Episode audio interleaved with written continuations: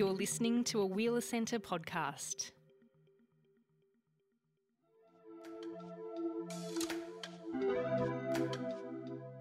I don't know how to write in the city. I still can't write a book set in a city. It has every time I write something, it's like set in this little country town. Every time, my my brain still thinks I'm there.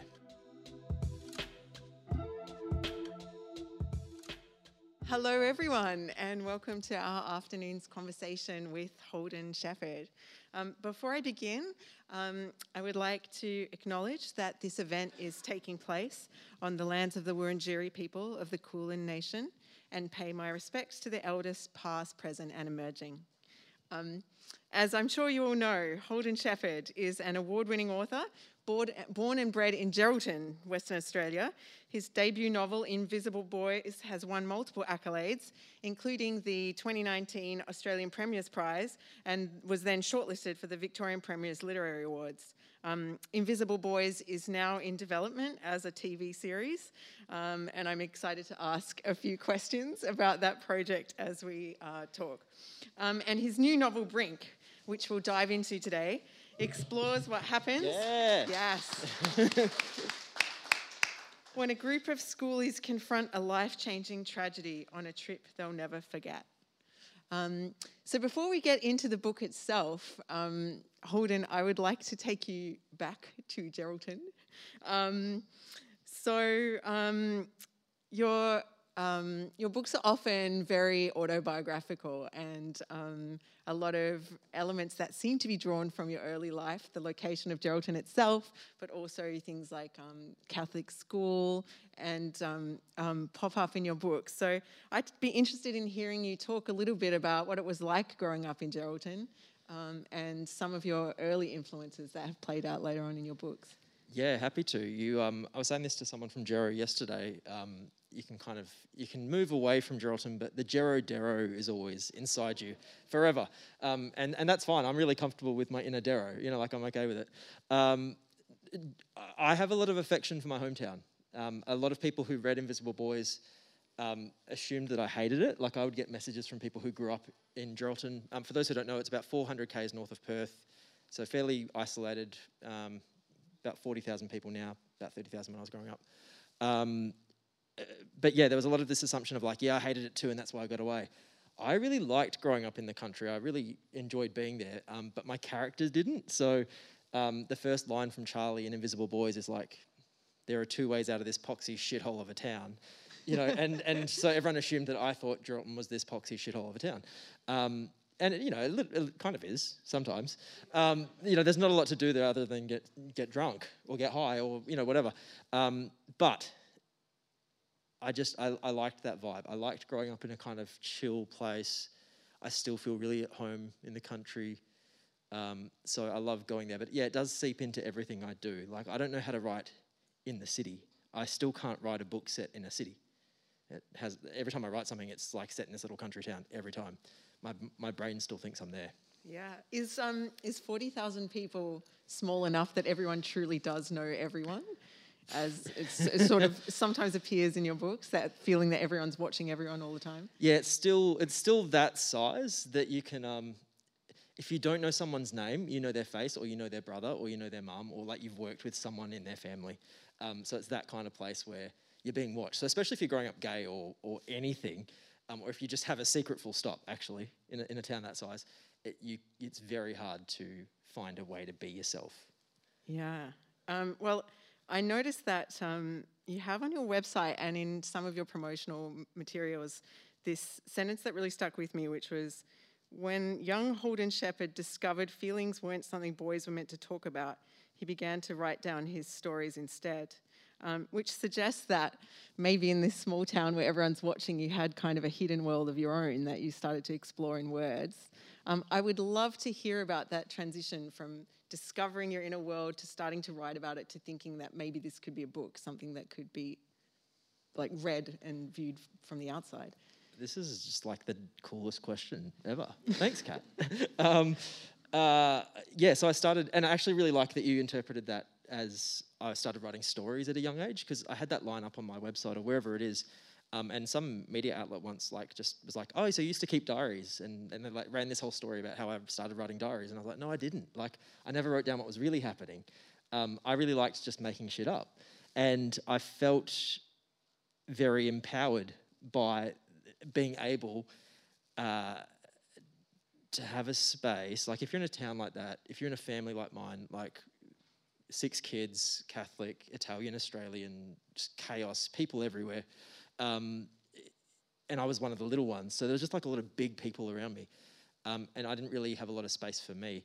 So that was my little space. Um, it's pretty off brand, but I will talk about where it started. Um, Yeah. It started with Enid Blyton.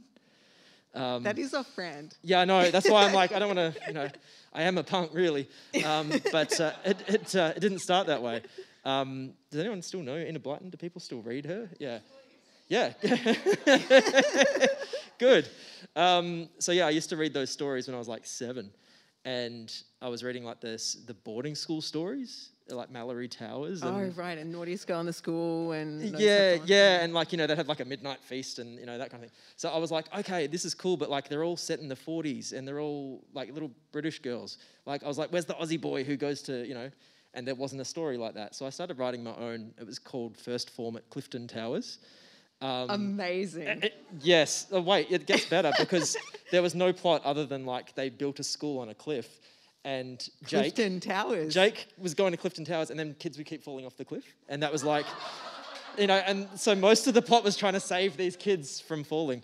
Um, it was not good writing. It was not like a prodigy seven-year-old who was going to become an artist one day. It was just like really shit in a Blyton like fan. But it was high concept. It was, yeah, yeah. I thought I could sell it, and I actually had a little thing in the book saying this book will cost two dollars seventy-five when it's sold at Target. Oh, you know, like amazing. I was really quite convinced. that is amazing. So, sorry, how old were you when you were writing this? seven. Seven years old. Yeah. Um, oh, that's fantastic. And so, all right, well, that was the that was the earliest beginnings. Yeah. How did that transform? What were the other stories that you told on your way to Invisible Boys? Um, I I kept doing knockoff stuff actually for a long time. Um, when I was a teenager, I wrote Pokemon fan fiction, um, which is um, this is just terrible. Like as an artist, like where do- you know what are your influences? Enid Blyton, Pokemon. Um, but that's where I started. I wrote Pokemon fanfic for about ten years, like literally from yeah, as soon as I hit kind of 12, 11 or twelve, um, until I hit my twenties. I was writing fanfic, and I think there was some sense of like being able to express stuff eh, through something that felt made up. But also, if you look at any of the stuff I wrote pre university, it's all like um,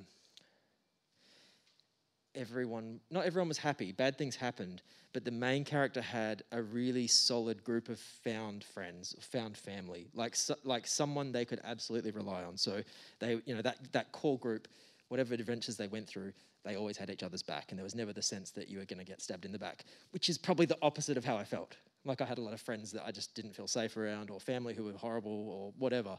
So I think in my writing it was like, here's this nice space um, I can create for myself, and no one can tell me otherwise. Yeah, I don't. It's yeah, that's really interesting. I don't, in a way, I don't think it's that unusual for queer writers to have a period where they write fanfic, especially ten plus years ago when there wasn't so much queer fiction on shelves, but there was a lot of queer energy that was gestating on the internet, almost like beta testing the stories that were about to explode into the commercially published world later.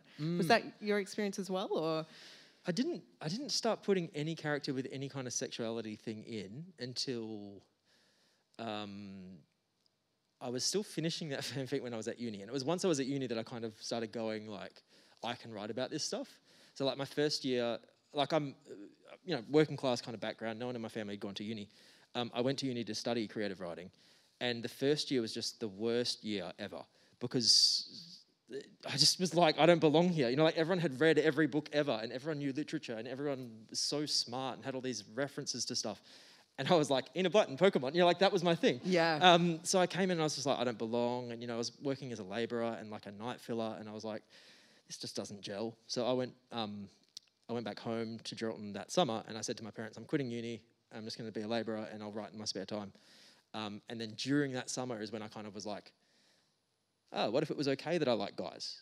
Like, I, and I had that kind of pivotal moment. And so I went, okay, I'm just going to give it one more shot. Went back to uni and I just started writing what I knew. And Yeah. so it started. Uh, my first story was called A Man, and it was about a man who was a labourer, and uh, it's not great, but it was probably the first time it was not imagined, safe fantasy, whatever.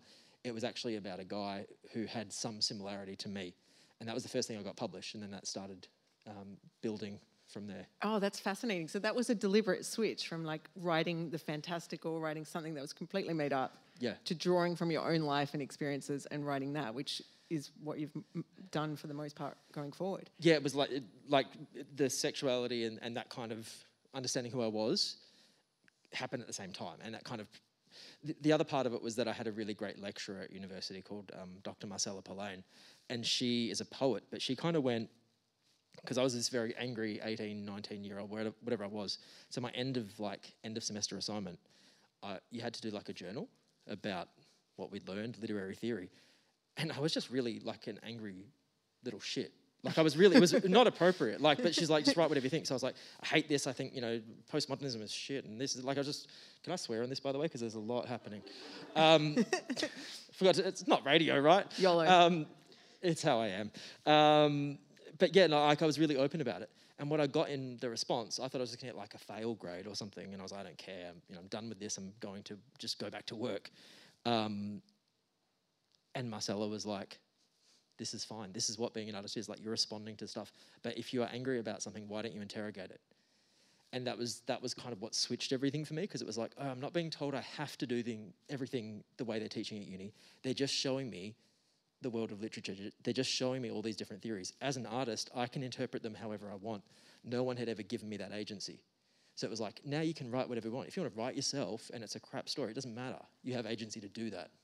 It How did you things. find um, the experience of studying creative writing at uni interact with your own art as, aside from that? Because I know, you know, it can be a little bit formulaic. It really trains everyone to write like a literary short story. Yeah, yeah. Um, I don't know. Like, I, that was a fear. I don't know if it's a fear that materialized. I don't think it probably did change me a little bit. Um, but I think my own voice kind of comes through. I think because I was doing things like fanfic and I was doing blogging sometimes and that kind of stuff. You kind of, as an author, you find your voice through through doing those kind of things. So I think I managed to resist that, or or maybe I didn't, and I just can't tell. Um, I saw on your blog you wrote about a turning point that you had in 2014 where you renounced work and decided, like, I am an artist now. And I saw that you put a photo of your own arm where you wrote the words, I will swallow every capitalist ambition I have ever had, choke it down like dry bread, and become a bloodhound for my core self. Which which is so fantastic, and um, and I think um, and I know from the experiences, uh, my own experience and, and those around me on their journey to become writers, that in a way you do have to make that kind of intense promise to yourself in order to even be able to produce a novel. So how did you get to that point?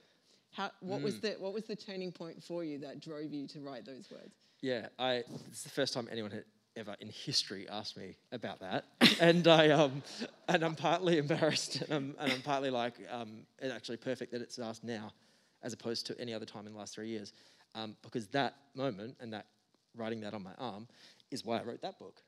Um, so I it was New Year's Day, um, 2014, and I'd done my uni. I'd done an honours year, like I'd done as much study as I could, and then I went working full time. And because I was kind of told, again, I'm not kind of part of a literary family or anyone who really gets it. So they were like, well, you're done with uni now, like you've wasted all your time on that, go get a big boy job.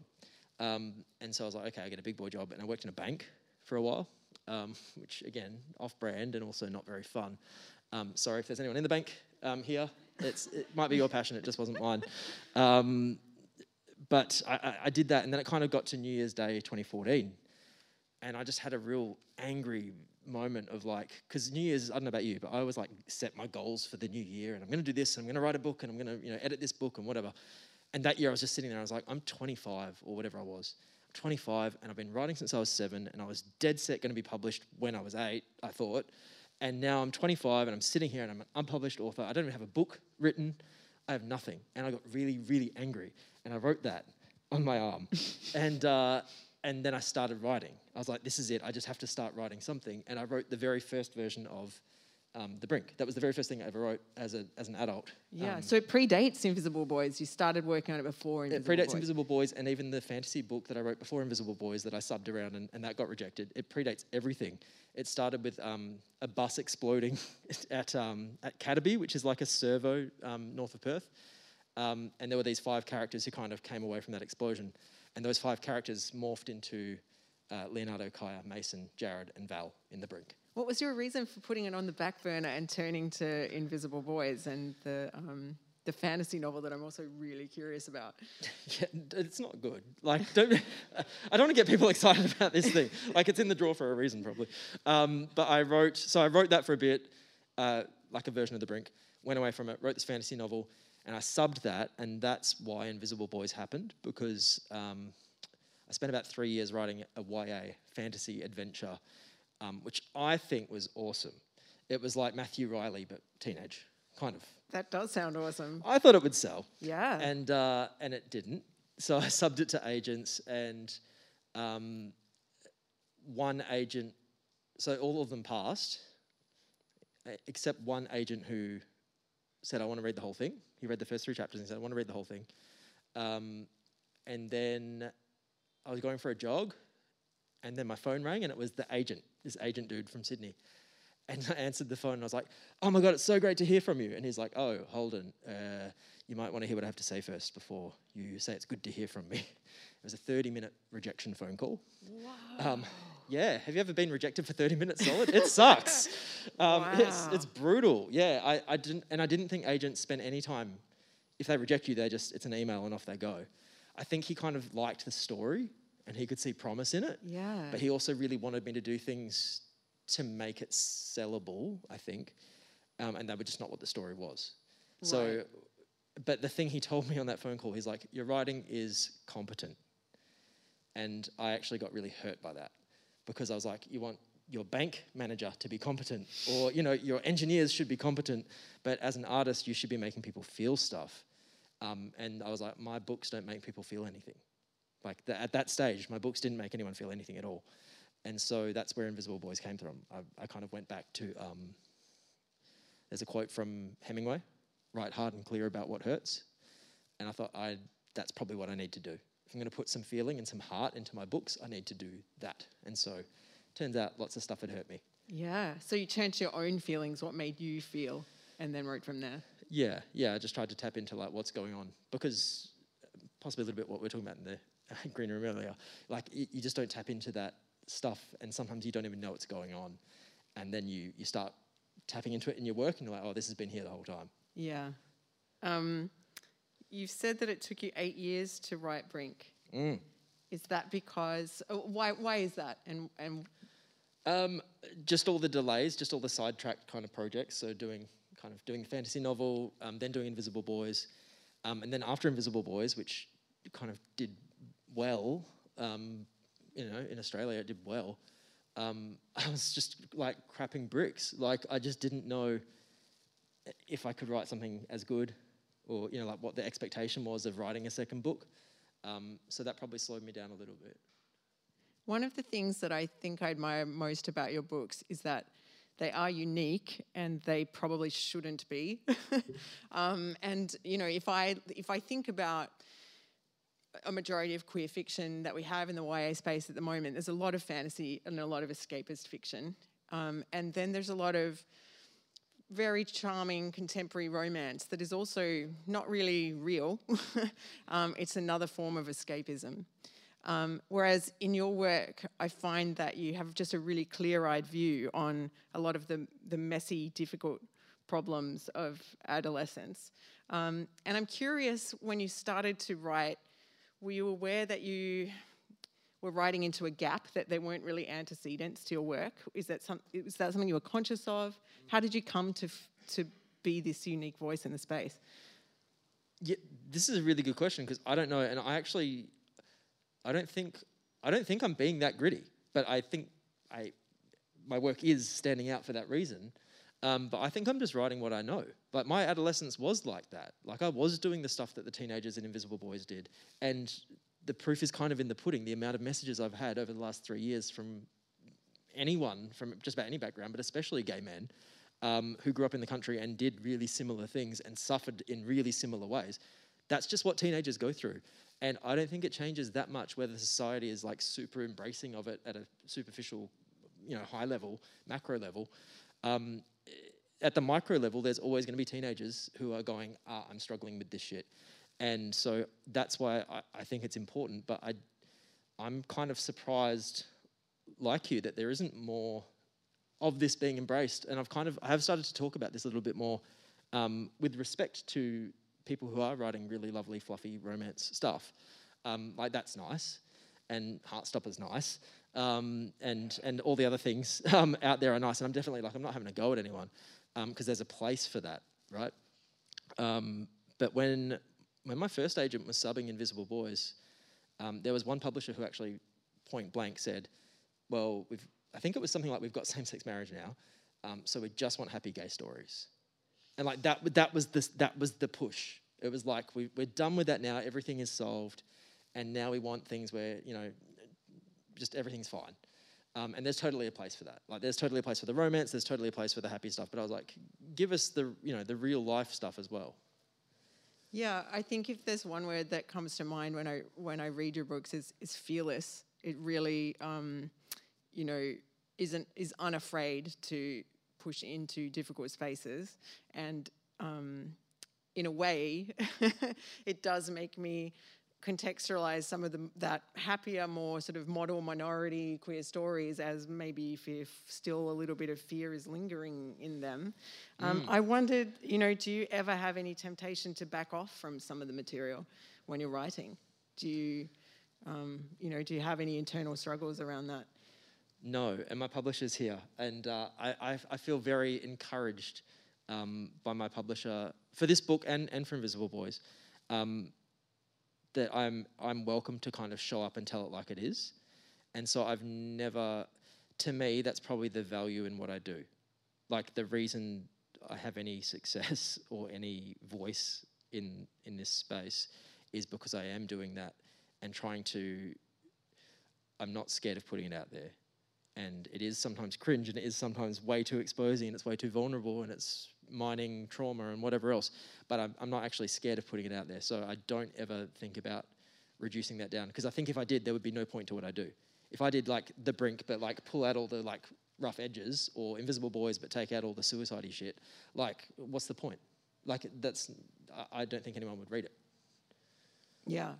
Although it almost sounds like from your experiences, there have been some industry people that have been tempted to back off from material, like the advice you got from your first agent to make the book more quote unquote commercial, well, whatever yeah, that might mean. Yeah, and and I I think other people, like other authors, you know, our, our colleagues, you know, I think there probably are other people who go, I'd like to do this, but I don't think I'll be given permission, or I don't think I'll have space to do it.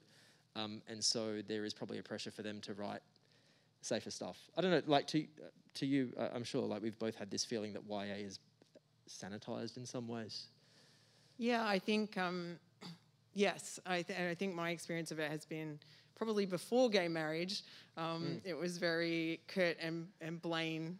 Um, a perfect gay couple because we want to get gay marriage, so we have to present being gay as the most uh-huh. charming, inoffensive thing possible, and that's our ticket to um, acceptance, mm. and then um, and then afterwards, perhaps a feeling of don't rock the boat. I'm not sure. I feel I I have somewhere deep inside me this feeling that we've reached acceptance when we can tell stories about um, unlikable queer characters just as easily as we can likable queer characters. Yes. Uh, this uh, what you just said about the same. I think we really did that. I think we really did this thing of like, let's make ourselves as like desexed as possible. Yes. And, and like, let's not be dirty or yes. horny because those things are bad, and um, and we'll make it through. And I think we have got stuck on that mode of like, now let's not rock the boat because we're being accepted. But I don't think that's what we should be doing in the art. Yeah, and I think it's um, it's a lot of the uncomfortable stuff in, in your work, especially Brink, that I personally identified the most. I wanted to ask you about about Mason. One of the ways that I felt really connected to his character was first of all his early experiences of how can I put this being gay before he understood that he was gay. So a- acting on impulses before he had a self construct like I am a gay man. Um, and you portray that cognitive dissonance that he has really well in the book. I'm I'm interested in hearing you talk about that that maybe that period of, of time before you one reaches self acceptance, but also how you um, went about portraying it in the book from a craft sense. Yeah, um, Mason is. I mean, the Brink's just come out. Has anyone read it yet, or has anyone got it yet? No, it's you guys have. I know you. Yeah, um, it, yeah. So Mason is uh, kind of my way of, I think, trying to be clear of what I was trying to do with Hammer in Invisible Boys. So Hammer was kind of the footy jock, and he was. I mean, he's he's a dick, and and people responded to him appropriately. Like he, he's not a likable character. Um, but the the response seemed to be like, okay, well, if if Hammer could just accept it, then he would stop doing this kind of footy thing and he'd stop being that guy. And I was like, oh no, I want to really clearly make the point that you can be that guy and you can also be attracted to men and that's okay. Like those two things can exist in the same body. And I don't think I see that represented in, in a way that it is not problematized. Like if you ever see that in a TV show, it's like here's the jock, and once he works out he's secretly just homophobic because he's gay, he'll stop being a jock and he'll be dancing to Lady Gaga, and everything will be fine. Um, and so I want to show like Mason is who he is, um, and he's a he's a much nicer version of Hammer maybe. Um, but yeah, you can go a long time like doing stuff and being like, and I'm straight. You know, like that, like that was my experience growing yeah, up. It was like, and, and mine as well. Guy. Yeah. So I, someone had to tell me I was gay. I was like, oh no, I'm not. And they're like, well, think about the last four people that you've been. yeah, yeah, yeah. Yeah, so, but you can just go a long time. Yes. Absolutely convincing yourself that no, this isn't what's happening. Yeah, um, and I think another part of Mason's kind of relationship to sexuality that I found fascinating and very relatable was that there, it is interlinked with this threat of violence of exposure. That when when his identity is exposed, violence might be the result. So he's um, got a crush on his um, best friend Jared, um, and um, and yet he's very fearful that you know if he speaks to Jared about his feelings, there might be a violent reaction. The threat of violence lingers across the whole book because of it's a sort of suspense thriller. Um, and um, yeah, I'm, I'm interested in in hearing you talk about that link between sexuality and violence that, that several of the characters are dealing with. Yeah, it's um, this is something that I've only come up against as a question when other people read my stuff. Um, I'm not trying to put violence in there, but I think it's just what I grew up around. So like, so people like in every, so with Invisible Boys, with people who who read it or reviewed it, or or now with The Brink, um, uh, yeah, people have been like, oh, there's you know, there's this constant threat of violence, or there's this fear of violence overhanging every character in every every book that I've done and I wasn't aware of it. I, am just so used to living that way. Like I was just so used to growing up with, um, I won't name them because this is being recorded, um, but you know, I, I, grew up with people, you know, with, with friends around me who did not make me feel safe. I grew up with family members who made me in, incredibly intimidated, and from a really young age, you know. So you grow up with that just being normal. Like there will be really bad, dangerous repercussions if I am known as whatever, gay, if that's what I am, or whatever else. Um, so I think I'm just uh, subconsciously reflecting that in the work because that's what I was scared of. And as an adult now, I'm not scared of it. Um, but I've never really sat there and processed that that was a violent experience or that was an experience of a threat, even. But you are right, it, that's what I was doing. Yeah, and the other fascinating thing for me is the way that the, there's a lot of adolescents that are, and, and older teenagers that are dealing with sexuality or sexual impulses and drives um, almost before they're emotionally ready to be having them. So they're, um, they're, they're entering into experiences that they don't necessarily have a context for processing emotionally. Um, I'm thinking particularly of um, there's a couple of characters in The Brink that have um, brief uh, sexual experiences with much older men, mm, um, mm, mm. and um, and um, I'm I'm curious to hear you talk about that aspect of adolescence and how you navigate that while writing. Yeah, again, like that kind of stuff. like I think that kind of stuff specifically is why some schools when they when they book me for like a talk or something, they'll be like, "Can you come do a talk?" And I'll be, like, "Yeah, I'd love to. Like, I can't wait to talk about my book." Oh no, we don't want you to talk about the book. and um, and and I'll be like, "Oh, okay. Well, I'll talk about me." No, we don't want you to talk about you either. And it's like, "Well, what are you booking me for? I don't understand why I would show up." Um, and I've, I've actually gone back to them sometimes and said, "Is it is it the gay thing or is it the sex thing?" Or it's a bit of both. It's the gay it's sex both. thing. It's the gay sex thing. Um, but it's all of it. I, I think it's just seen as like we really shouldn't talk about this in any context when people are under 18. But it's like, this is absurd because we know that once we hit puberty, you know, teenagers are doing all kinds of shit. Um, and so we need to be having some kind of conversation around this and some kind of representation of when you're a teenager, especially, some of the experiences you have are not great. Like, and I don't just mean not fulfilling, but like they shouldn't happen. Like the kind of things that happen, even with like Charlie or Zeke in Invisible Boys, um, you know, th- those things shouldn't happen. They happen to me. Like th- they're things that I've represented, but um, they shouldn't happen. But we've got to find space to talk about them and to talk about life being really messy sometimes. Like it is. It's not. It's not perfect. Yeah, it, makes me reflect uh, as I was growing up, sort of everyone was closeted. Well, I grew up in the 80s, which I guess is like growing up in Geraldton. um, The 80s came to Geraldton in like 1993. That's right. So, um, and um, you know when when you when your all your peers are closeted, Mm. um, but yet you're exploring your sexuality, it often means you can't do that with people of your own age because they're all in the closet. Yeah. And so it does put you in these uncomfortable situations sometimes with like older people. Uh, that was Yeah. a part of the book that I found very relatable. mm, mm. And it's, yeah, it's real. We find a way or we use technology or we do something else. Um, kids these days are very lucky. Just even to have a smartphone. You know, like they don't know the terror of, you know, logging onto the family computer. Like, that was just- Right. oh my God. do you know, Right. like you had to clear your history and your temporary internet files and yeah, it was stressful. Um, I'm really interested to ask how class influences your writing. Um, you know, I, um, like you, I'm from a working class Italian family. And, um, but yet, if I think about the writers that I know and interact with in Australia, I can, the working class writers I could probably count on the fingers of one hand. Um, so I think we often talk about Australia not really having been classless or um, egalitarian, but it's not necessarily so much the case. And I just wonder if you, I wonder how you think of your background um, from like a blue, blue collar background influencing your work. Yeah. Um, I didn't know you were Italian, so we'll have to talk about that later. Yeah. We'll have to do the, like, which part? You're from the north or the south? south. Um, oh, me too. Sicilia. Um, Calabria. oh, Cala- oh, you're Calabrese. Yeah. Ah, we're natural enemies then. It's true. Only if there's no northerners around. Yeah, yeah, yeah.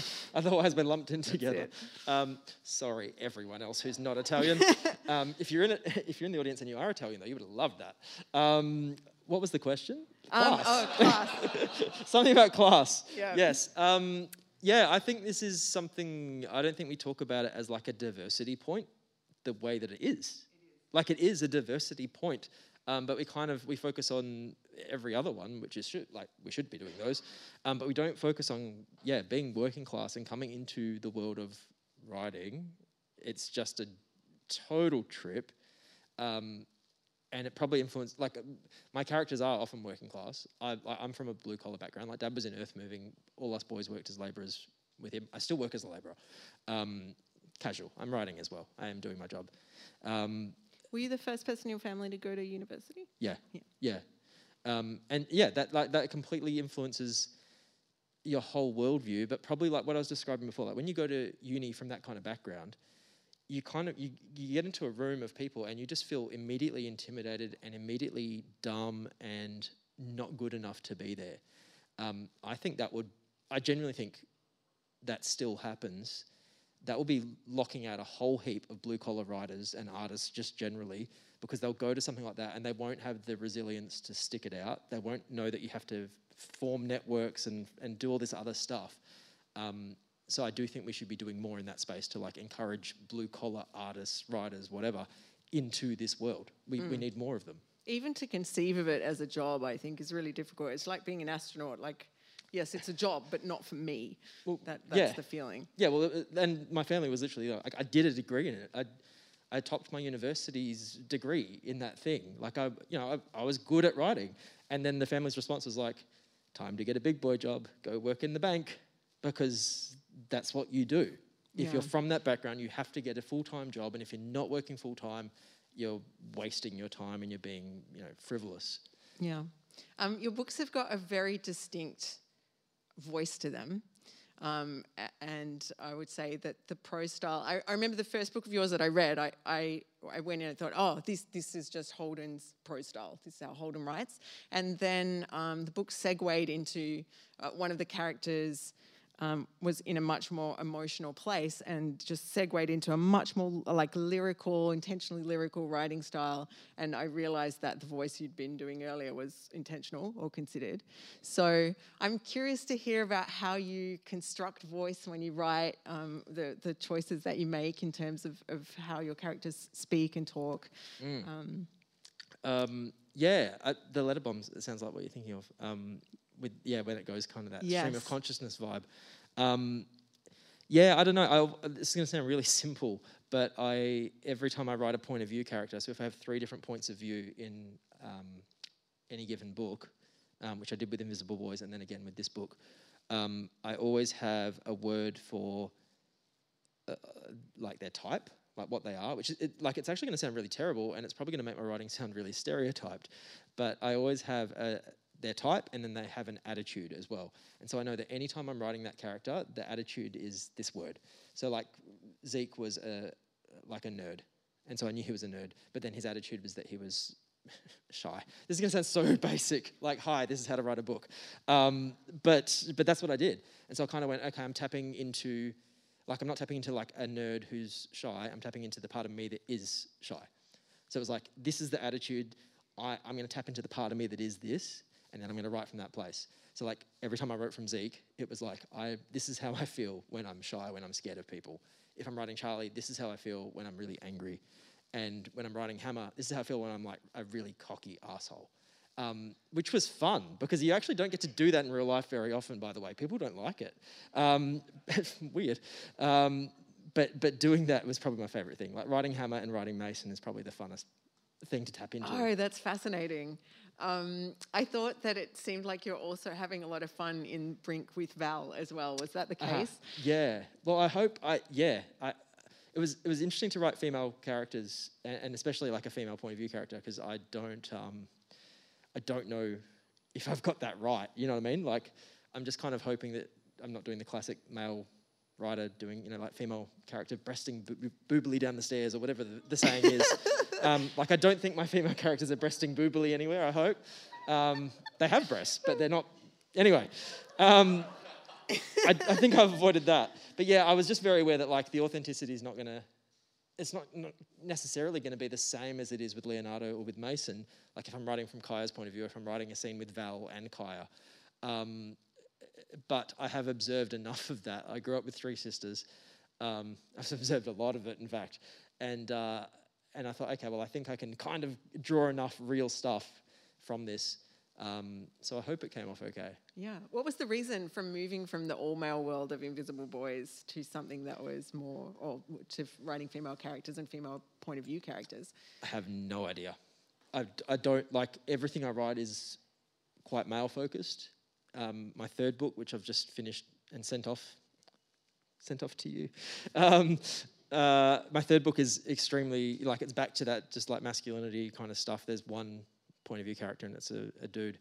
Um, and I don't think I'll ever go back to a female point of view. I, I don't really know why it happened, but just when I sat there with like a group of teenagers, I think maybe just inherently I wanted to reflect uh, a breadth of the teenage experience. Whereas like Invisible Boys was like a gay book, you know, like and it was seen that because it was three boys and it was three gay boys.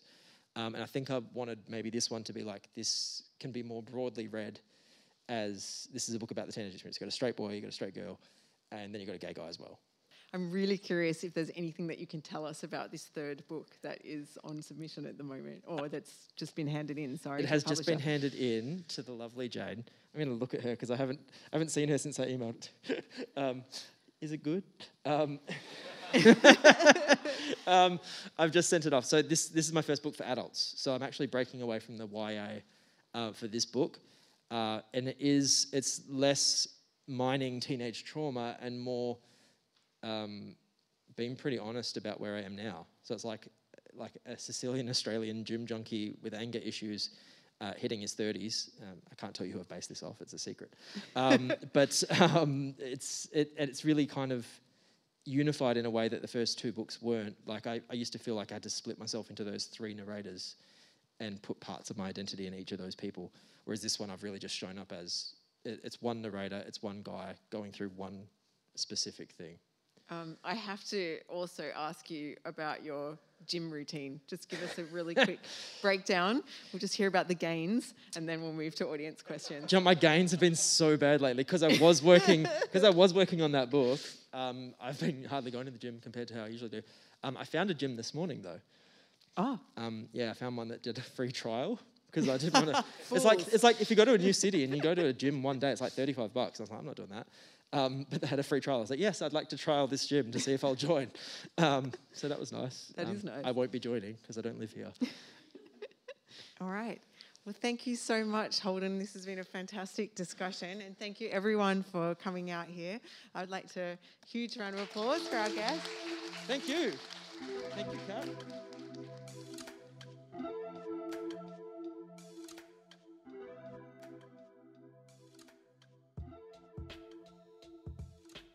This was CS Pacat in conversation with Holden Sheppard. This interview took place on August 4th, 2022, at the Wheeler Centre.